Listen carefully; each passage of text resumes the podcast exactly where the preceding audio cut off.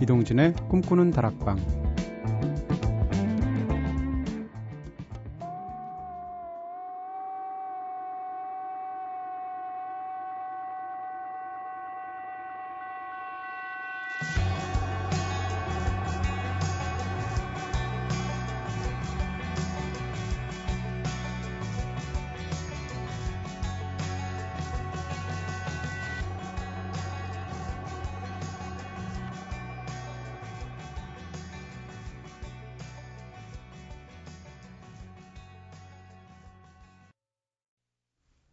안녕하세요. 이동진입니다.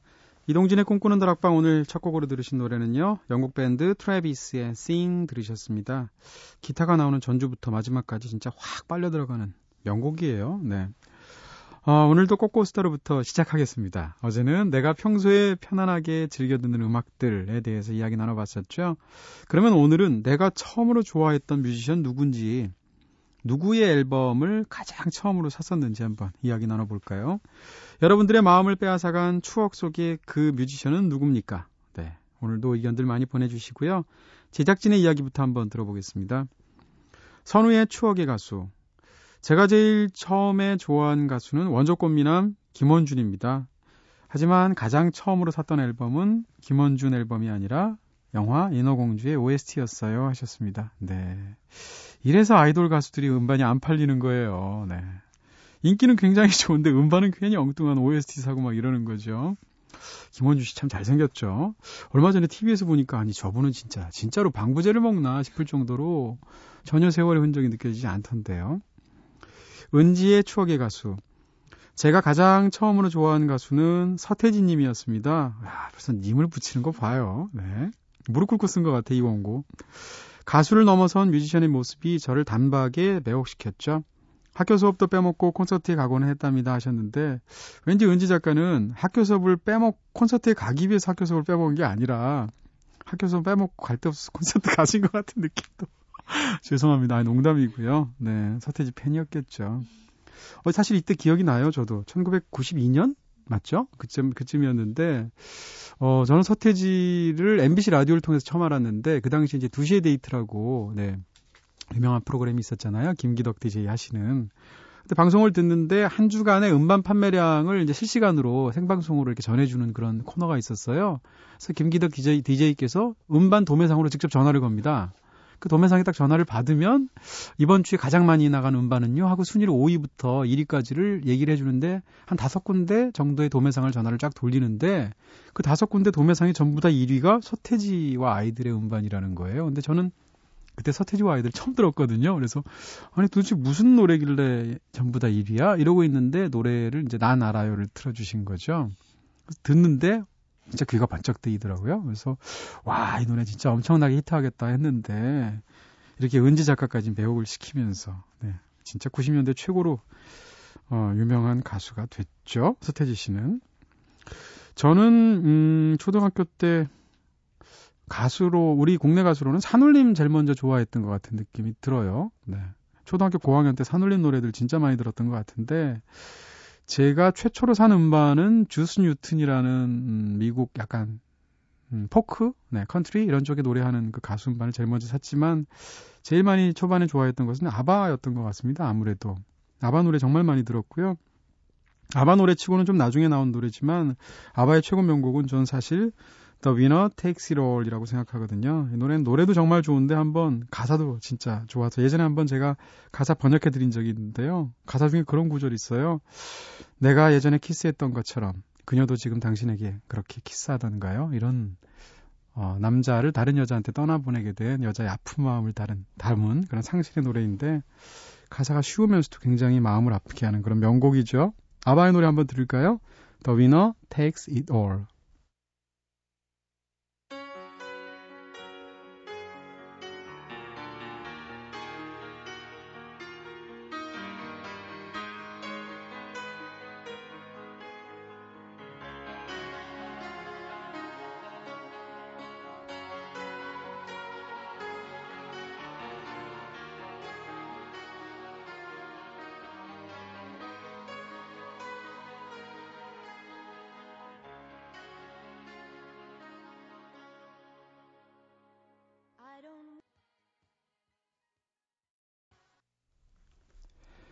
네, 더 위너 테이크스 롤 아바의 노래 들으셨습니다.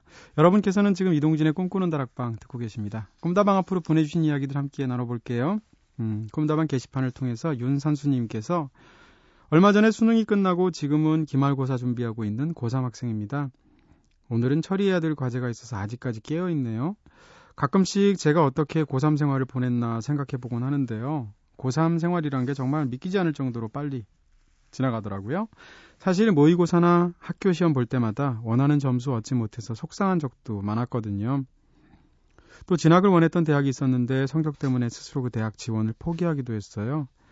사실 초등학생일 때부터 가고 싶었던 대학이고 그래서 중간중간 자주 찾아가기도 했던 대학인데 막상 일이 그렇게 되니까 마음이 좀 허전해지더라고요.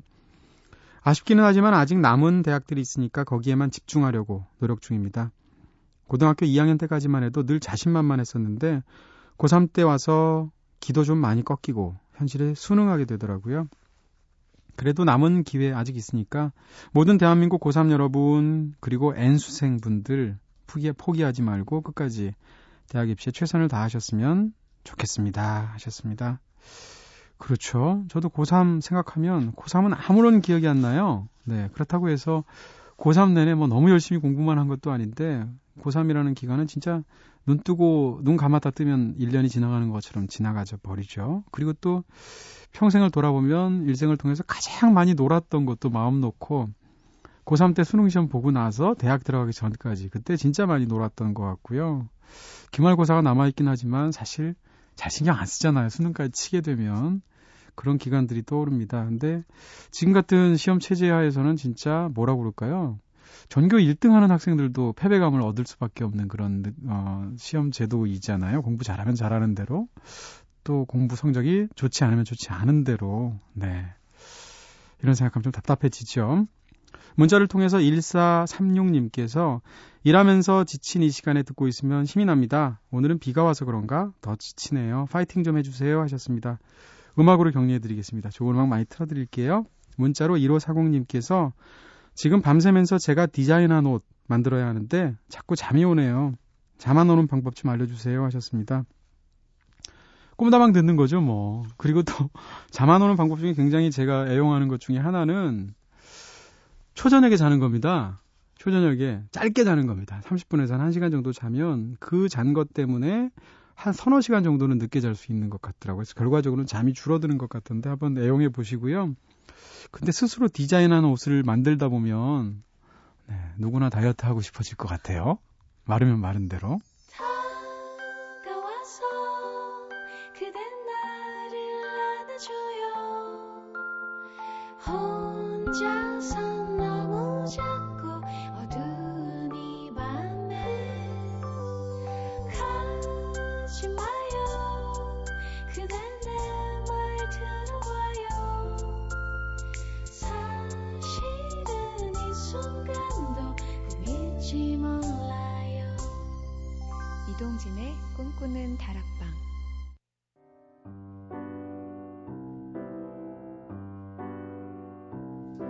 꿈다방은 이렇게 늘 여러분들의 이야기 기다리고 있습니다. 꿈다방에 털어놓고 싶은 이야기 있으신 분들 사연 보내주세요. 휴대전화 메시지 샵 8001번, 단문 50원, 장문 100원의 정보 이용료입니다. 무료인 인터넷 미니, 스마트폰 미니 어플, 꿈다방 트위터로도 참여 가능하시죠. 오디션 출신의 뮤지션들이 어떻게 살아남아야 하는가에 대해서 새로운 방향을 제시한 것 같아요. 버스커 버스커의 노래 여수 밤바다 들을 텐데요. 김주은님의 신청곡입니다.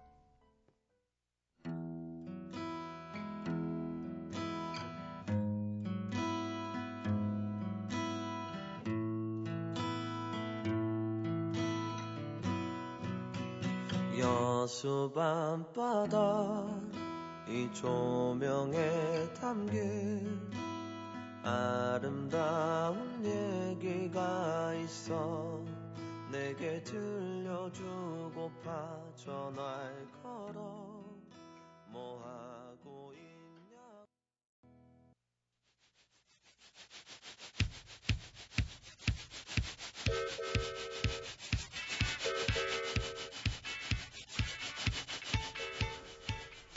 격렬한 삶의 한가운데서 꿈꾸는 아주 특별한 여행.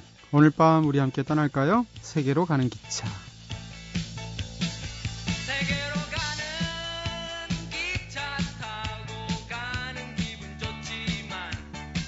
네, 일주일에 한 번 모든 걱정, 근심 다 내려놓고 다락방에서 훌쩍 여행 떠나보는 날이죠. 반복되는 일상에 지친 여러분들의 몸과 마음에 신기루 같은 환상적인 여행 선물해드리는 시간입니다. 세계로 가는 기차.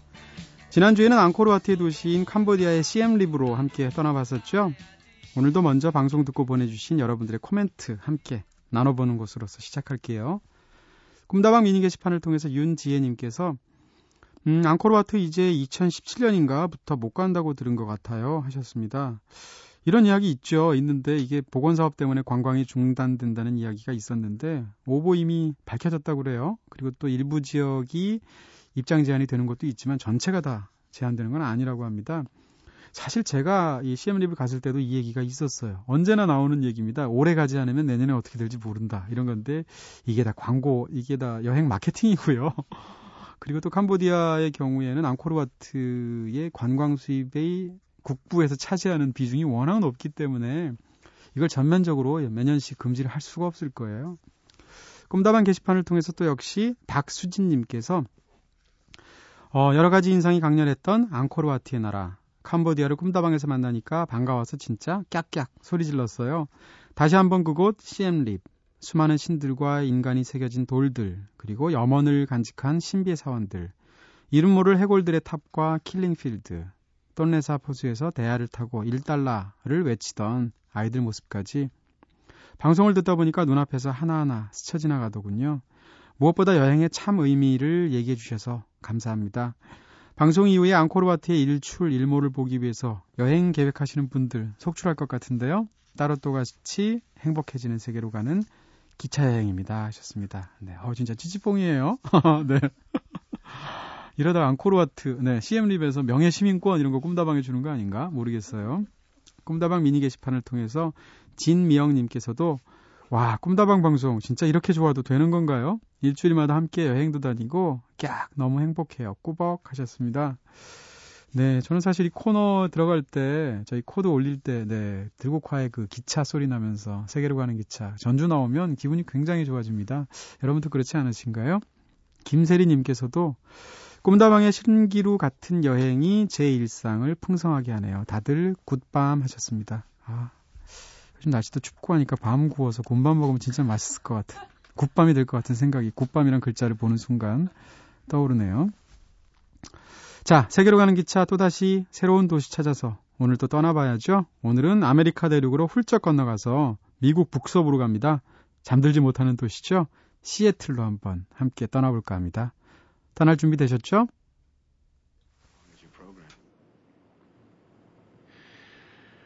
Oh, well, it was a, oh, it was a million tiny little things. When you added them all up, it, it just meant that we were supposed to be together. And I knew it. 시애틀 하면 이 영화 빼놓고 이야기하기 정말 힘들죠. 1993년작 노라 에프런 감독의 영화 시애틀의 잠 못 이루는 밤입니다. 아내를 잃고서 밤마다 외로움에 시달리고 있는 남자 샘. 그런 아빠의 모습을 보다 못한 아들 조나가 라디오 심리 상담 코너에 전화를 하죠. 네, 지금 듣고 계신 이 장면은 샘이 코너 진행자에게 아내와의 추억을 이야기하는 부분인데요.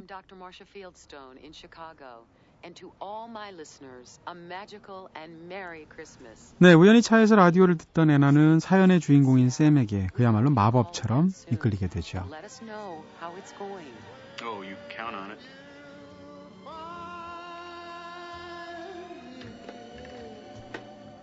know somewhere over the rainbow,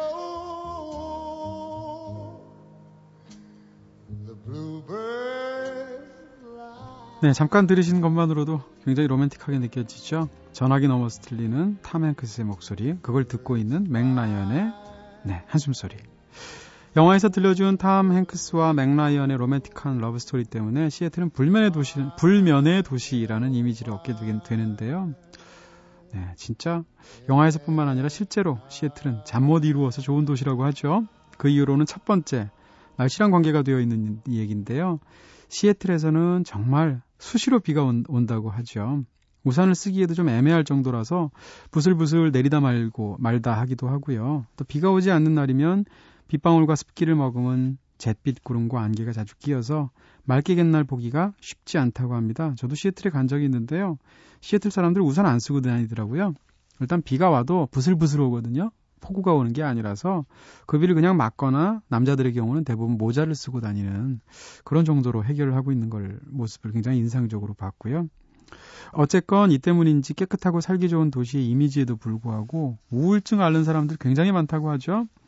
또 자살률도 높다고 합니다. 하지만 동시에 독서율 또한 높은 도시라고 하는데요. 흐린 날의 시애틀은 이렇게 삶의 양쪽 면 모두를 생각해보는 도시가 아닌가 싶습니다. 그리고 또 시애틀이 제가 알기로는 유럽에서 가장 부유한 도시 중에 하나예요. 음, 그런 측면도 있을 거고요. 자, 근데 사실 저는 아까 그 음악, 그 DVD로 여러분에게 직접 영화 속 장면으로 들려드렸던 그 부분 들을 때마다 그 장면 참 좋아하는데요. 제가 너무나 인상적으로 기억하는 것은 그 맥라이언이 그 라디오에서 전화를 통해서 말을 하는 샘, 샘의 목소리를 들으면서 흘리는 그 눈물. 그 두 번째는 한숨 소리입니다. 그 사연을 들으면서 맥라이언이 하, 이렇게 한숨을 쉬는데 그게 너무 로맨틱하면서 한편으로는 약간 에로틱하게 저한테는 들려요.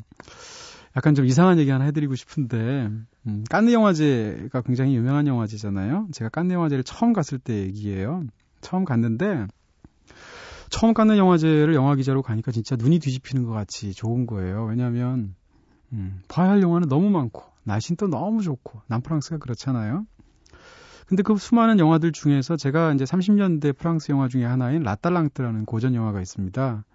그 영화를 굉장히 좋아하는데 그거를 필름을 복원을 해서 생생한 화질로 다시 상영을 한다는 거예요. 영화제 일부에서. 그래서 일부러 제가 찾아갔었죠. 갔는데 한국도 뭐 프랑스도 한국하고 비슷해서 30년대 무성 영화를 지금 30년쯤에 나온 영화를 다시 무성 영화를 틀어주니까 관객이 안 오는 거죠. 저를 포함해서 모두 4명이 온 거예요. 나머지 세 사람은 전부 다 프랑스 사람이었습니다. 객석은 한 300석도 넘는 극장인데 그 들어갔는데 아무리 무성 영화라고 해도 자막이 있잖아요. 근데 자막이 프랑스어 자막일 텐데 저는 불어를 모르잖아요. 근데 이런 사람들을 위해서 일반적으로는 깐느 영화제에서 상영을 할 때 즉석 통역을 해줍니다. 그러니까 리시버를 주고요. 그 다음에 귀에 꽂으면 영화를 보는 내내 자막이 나오거나 뭐 그 해당 언어가 나오게 될 경우에 통역을 해주는 사람이 영어로 그거를 이제 옮겨주면 귀로 들으면서 영화를 보는 시스템이었거든요. 근데 네 사람인데다가 나머지 세 사람은 프랑스 사람이고 저 혼자 한국 사람이니까 나 하나 위해서 통역을 해줄 리가 없잖아요. 그래서 포기할까 하다가 혹시나 해서 영화 시작하기 10분 전에 그 프런트에 가서 얘기를 했습니다. 어, 나는 불어를 전혀 모르는데 혹시 오늘도 다른 영화처럼 통역을 해줄 수가 있겠느냐? 그랬더니 그 사람 얘기가 불어 그러면 영어 통역이면 되느냐라고 하더라고요. 그래서 된다라고 했더니 알았다 가서 기다리라라고 하시더라고요. 그래서 앉았는데 아이 설마 나 하나만을 위해서 통역을 해주겠어 이런 생각이 들고 한편으로는 혹시 해줄까 싶었던 거죠. 어쨌건 리시버를 이제 2번 트랙에 맞추면 영어가 나오니까 2번을 맞추고 딱 리시버를 꽂고 영화를 보는데 첫 자막이 나오는 순간 갑자기 한숨 소리 하는 소리와 함께 너무나 목소리가 아름다운 프랑스 여자가 약간 프랑스 액센트가 섞인 영어 통역을 해주는 거예요. 근데 그 순간 L'Atalante 하나도 안 보이고요. 그 소리에만 신경을 쓰게 되는 겁니다. 그래서 영화 보는 내내 그 누군지도 모르는 프랑스 여자가 영어로 통역할 때그 문장이 길면 중간중간 숨을 쉬잖아요. 한 문장 딱 읽고 나서 하, 이렇게 숨을 쉬면 그때마다 움찔움찔 하면서 너무나 로맨틱하고 심지어는 에로틱하게 라따랑트를 본 기억이 있습니다. 네. 저 이상한 거죠? 빨리 음악 틀어야 될 것 같고요.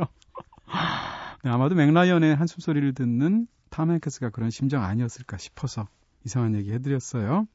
칼리 사이먼의 목소리로 들을까요? 이 영화에는 칼리 사이먼의 버전으로 들어있어서요. My Funny Valentine.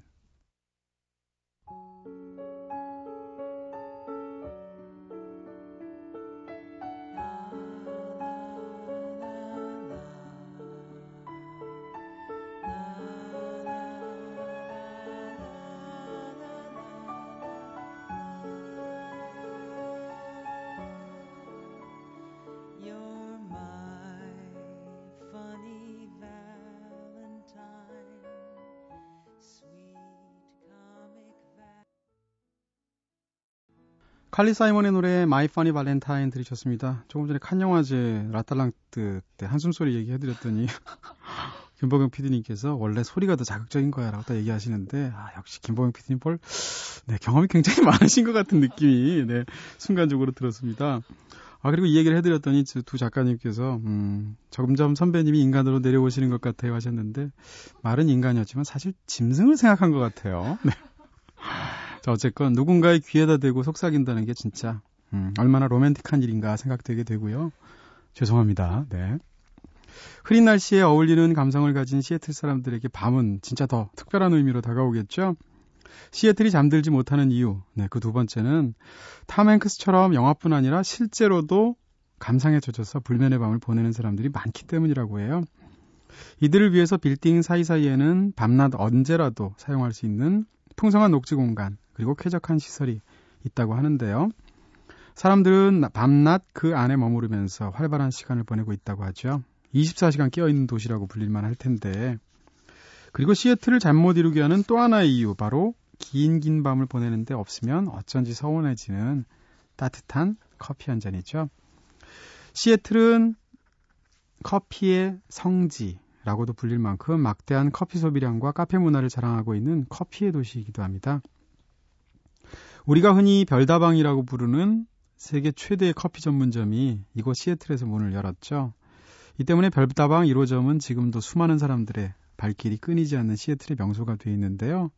저도 여기 가봤어요. 가봤는데 그 수많은 별다방 체인점 중에서 의자가 거의 없는 유일한 체인점이 아닌가 싶고 굉장히 작습니다. 우리나라에 있는 그 별다방 체인점의 한 5분의 1 밖에 안 되는 1호점이기 때문에 굉장히 작은데 그것도 시장 한복판 바로 옆에 있어요. 그래서 생선 파는 그런 데서 불과 한 50여 미터 정도밖에 안 떨어진 곳에 있는데 여기가 이제는 뭐 관광 명소가 돼서요. 사람들이 가게 되면 누구나 다 여기를 가보려고 해서 정말로 수많은 사람들이 북적대는데 거기 앉아 있을 수가 없는 거죠. 그래서 테이블을 다 치워버리고 테이블 한두 개만 남겨놓고 다 서서 그냥 사가지고 테이크아웃해서 가져가도록 되어 있습니다. 1호점에서 마시는 커피 뭐 좀 다른가 했는데 전혀 다른 거 없던데요.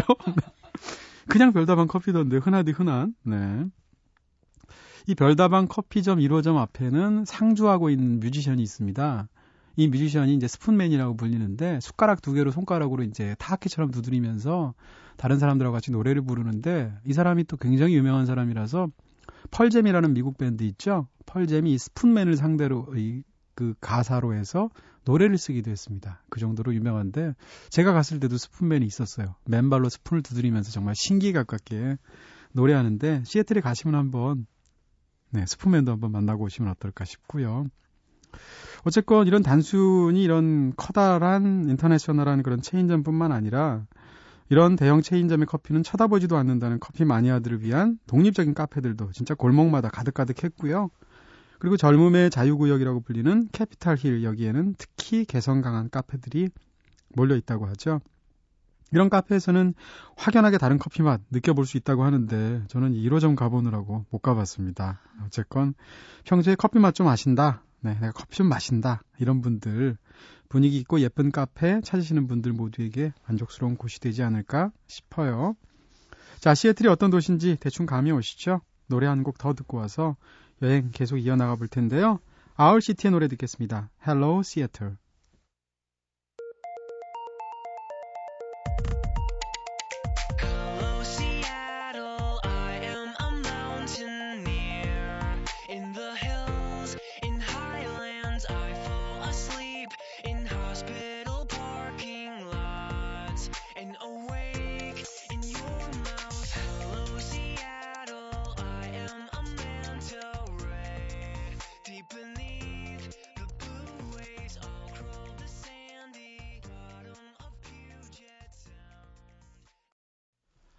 Hello, Seattle. 네, 아울 시티의 노래 들었습니다. 아우, 좀 너무 재수없게 발음한 것 같아요. Hello, Seattle. 네, 아울 시티 노래 들었습니다. 비와 안개를 사랑하는 사람들의 도시죠. 네, 책 한 권, 그리고 커피 한 잔과 함께 불면의 밤을 즐기는 시애틀 속으로 좀 더 깊숙이 들어가 보겠습니다. 음, 미국의 북서부 워싱턴 주에 위치하고 있죠. 캐나다 바로 밑이에요. 어, 시애틀은 바다와 숲에 둘러싸인 아름다운 항구 도시인데요. 시애틀이란 이름 자체가 아메리카 원주민의 마지막 추장이었던 Chief 시애틀, 네, 시애틀 추장이라는 이름에서 온 이름이기도 하죠. 어, 도심의 공원에 가면 시애틀 추장의 동상도 있어요. 동상도 있고 뒤에는 그 인디언들의 토템 조형물들이 쫙 서 있는데 사진 찍기 굉장히 좋습니다. 어쨌건 그런 자연 친화적인 환경과 함께 도회적인 모던함도 갖추고 있는 매력적인 도시라서 미국에서도 살기 편한 도시 중의 하나로 손꼽히고 있다고 합니다. 아까 말씀드린 이 시애틀 그 추장이 동상이 있는 그 공원이 있는데요. 그 옆에 뭐라고 그럴까요? 이 고물상들이 많아요. 고물상, 고물상이라고 하면 안 되는구나. 이렇게 고, 오래된 그런 골동품점들이 많은데, 거기서 기념품 같은 거 제가 사는 걸 좋아하거든요. 그래서 시애틀에서 제가 뭘 샀냐면, 1902년 산 카메라를 샀습니다. 고장이 나서 지금 쓸 수가 없죠. 근데 어쨌건 1902년 산 카메라를 샀는데 한 8만 원 주고 샀나? 그러니까 장식품이죠. 그런 식의 어떤 재밌는 기념품들을 사오실 수도 있어요. 그리고 또 뭐 도시 시내를 한눈에 바라다 볼 수 있는 네, 시애틀의 거의 랜드마크죠. 스페이스 니들 타워. 우리나라로 얘기하면 남산 타워인데 도시마다 이런 게 있는데 그 중에서도 특히 스페이스 니들 타워는 올라가 보실만 합니다. 어, 타워 자체가 굉장히 아름답고요. 또 주변이 낮아서 그 조망이 굉장히 잘 되거든요. 멋진 곳이라서 한번 올라가 보실만 하고요. 현대적인 디자인을 자랑하는 센트럴 도서관도 역시 도시의 대표적인 명소로 사랑받고 있죠. 제가 하나 더 추천해 드린다면 피셔맨스 워프라는 데 가보시라고 추천해 드리고 싶어요. 부두가에 이제 어부들의 이제 부두라는 뜻일 텐데 어, 항구 도시엔 이런 게 미국에 다 있죠. 샌프란시스코에도 있는데 거기도 이제 관광지인데 저는 시애틀의 그 피셔맨스 워프가 훨씬 좋았고요. 여기 가시게 되면 이제 해변이라서 해변이라기보다는 이제 바닷가라서 갈매기들이 막 날아다니는데 여기서 이제 사람들이 다 뭘 사서 먹는데 클램 차오도 한번 사서 드시면 좋을 것 같다. 아우 침 나와. 네. 클램 차우더를 사면 빵 가운데를 이렇게 오목하게 팝니다. 그리고 거기다가 이제 클램 차우더 일종의 수프잖아요. 클램 차우더 이렇게 담아서 줘요. 그럼 그걸 떠먹은 다음에 이제 빵까지 뜯어먹게 되는 구조인데 굉장히 맛있고요. 뭐 다들 그렇게 먹는데 분위기도 참 좋습니다. 이 피셔맨스 워프는 미션 임파서블 4에도 중요한 하나의 촬영지로서 나오기도 했었죠. 어, 그런데 혹시 시애틀에 또 다른 지하 도시가 존재한다는 사실 알고 계셨나요? 1889년 시애틀 중심가에서 일어난 대형 화재 때문에 도시가 회복 불가능한 상태가 됐다고, 되었다고 하는데요. 근데 이 화재가 도시 재개발의 계기가 되었다고 하죠. 사실은 똑같은 일이 시카고에도 19, 19세기 말에 있었는데요. 그래서 시카고에도 고층 건물이 많은 거거든요. 어쨌건 이렇게 지상 1층을 그대로 매몰시키고 나서 2층을 1층으로 만드는 대공사를 시작했는데 그래서 그 당시 매몰된 1층이 마약과 매음, 도박의 지하 도시가 되었다고 합니다. 문제가 심각해지자 시 당국에서는 안전 문제로 이것을 완전히 폐쇄시켰고 이렇게 점점 사람들의 기억에서 잊혀져 가게 되었는데요. 1961년도부터는 다시 관광 자원으로 빛을 보게 되었다죠. 지금은 곳곳에서 언더그라운드 투어라는 이름으로 사랑받는 관광 코스가 됐습니다. 그리고 도시를 한 바퀴 쭉 돌아보는데 편하게 시티 투어 이용해 보는 것도 참 괜찮은 방법이죠. 그 중에서도 네, 영화 만추 보신 분들이라면 다 기억하실 텐데요. 가장 흥미로운 Ride the Ducks 투어를 소개해 드릴까 합니다. 네, 바로 김태용 감독의 영화 만추에서도 현빈과 탕웨이가 함께 이 덕 투어를 즐기는 장면이 있었죠. 함께 감상해 보시죠. You follow me.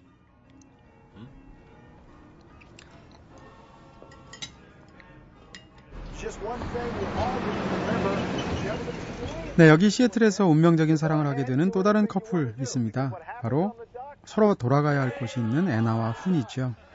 이 두 사람은 짧지만 소중한 하루를 함께 보내면서 강렬한 추억을 만드는데요.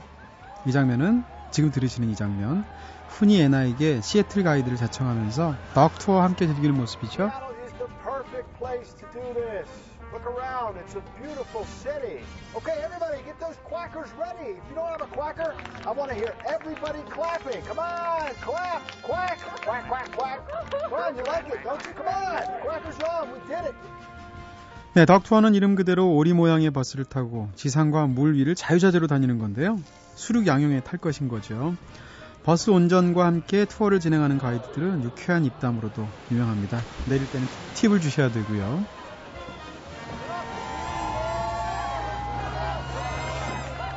특히 이 투어의 하이라이트는 도로로 달리던 버스가 갑자기 유니온 호수로 첨벙하고 들어갈 때인데 이때부터 버스는 배가 되어서 유유자적 호수를 한 바퀴 돌아보게 되는 거죠.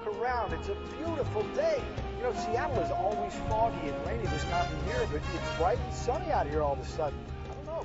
네, 이 장면의 마지막 부분에서는 가이드가 모처럼 해가 쨍쨍한 날씨에 기분이 좋아서 이렇게 얘기합니다. 이맘때 시애틀은 늘 안개가 끼고 비가 오는데 지금은 해가 났네요. 여러분 햇빛을 즐기세요. 안개가 다시 끼기 전에 인생에서 좋은 시절은 금방 갑니다. 마음을 열고 지금 사랑하자고요. 네, 이렇게 3일의 시간만이 허락된 여자가 낯선 남자와 하루를 보내면서 다시 사랑에 마음을 열게 되는 곳이죠. 어, 영화 만추에서 시애틀은 이렇게 스쳐 지나가는 두 사람의 인연을 되돌아보게 합니다. 네, 만추 처음 볼 때도 좋은 영화였는데 나중에 생각할수록 더 마음에 애잔하게 남는 굉장히 멋진 영화예요. 김태형 감독은 항상 무슨 영화를 만들어도 김태형스럽다라는 느낌이 드는데 참 좋은 멜로 영화였던 것 같습니다. 어, 김태형 감독이 이 영화에 대해서 이렇게 말한 적이 있습니다. 음, 두 사람이 낯선 공간에서 만나야 하는데 어디가 좋을지 생각을 많이 했어요. 너무 로맨틱한 곳은 부담스럽고 그렇다고 너무 황량한 것도 마음에 들지 않았죠. 그런 면에서 시애틀은 유- 로맨틱하면서도 쓸쓸한 느낌이 있는 도시였습니다. 두 사람에게는 아주 적합한 도시였어요. 이렇게 얘기를 했는데요. 어, 영화를 보면 굉장히 인상적인 게 시애틀의 안개죠. 영화 속에서 엄청나게 안개가 낀 것으로 묘사가 되는데 사실 촬영 기간 중간에 중간에 아무리 기다려도 안개가 안 꼈다고 그래요. 그래서 이 영화에 등장하는 그 유명한 시애틀의 안개는 다 만들어서 이렇게 뿜어서 네, 특수 효과로 만들어낸 혹은 CG로 그려 넣은 네, 그런 안개라고 합니다. 자, 만추 OST에서 알렉스의 노래를 들을까요? 되돌릴 수 있다면.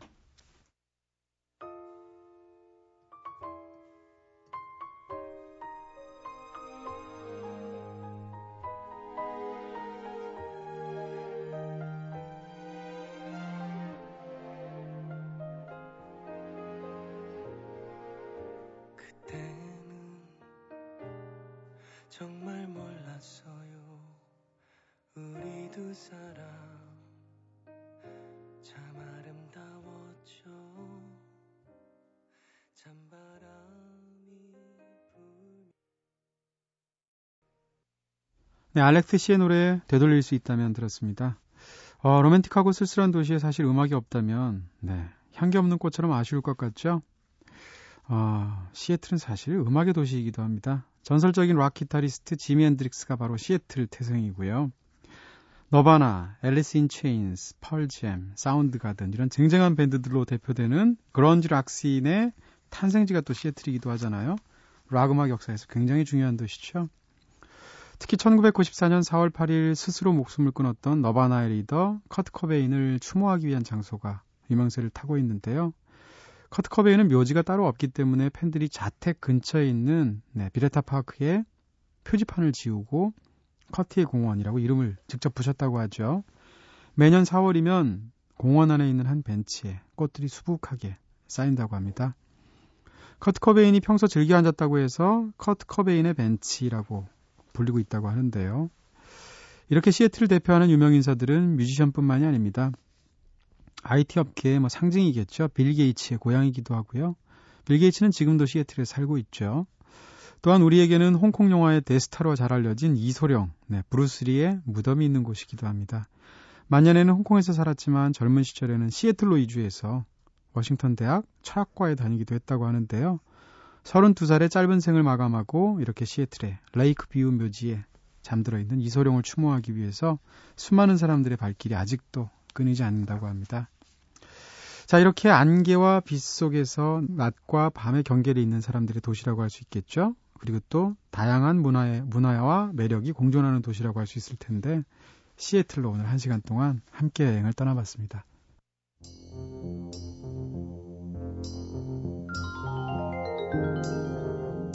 네, 시애틀 얘기하다 보니까 목소리도 저도 착 가라앉게 되네요, 저절로. 오늘 세계로 떠나는 기차에서는 잠들지 못해서 더욱 아름다운 도시 시애틀을 함께 여행해 봤습니다.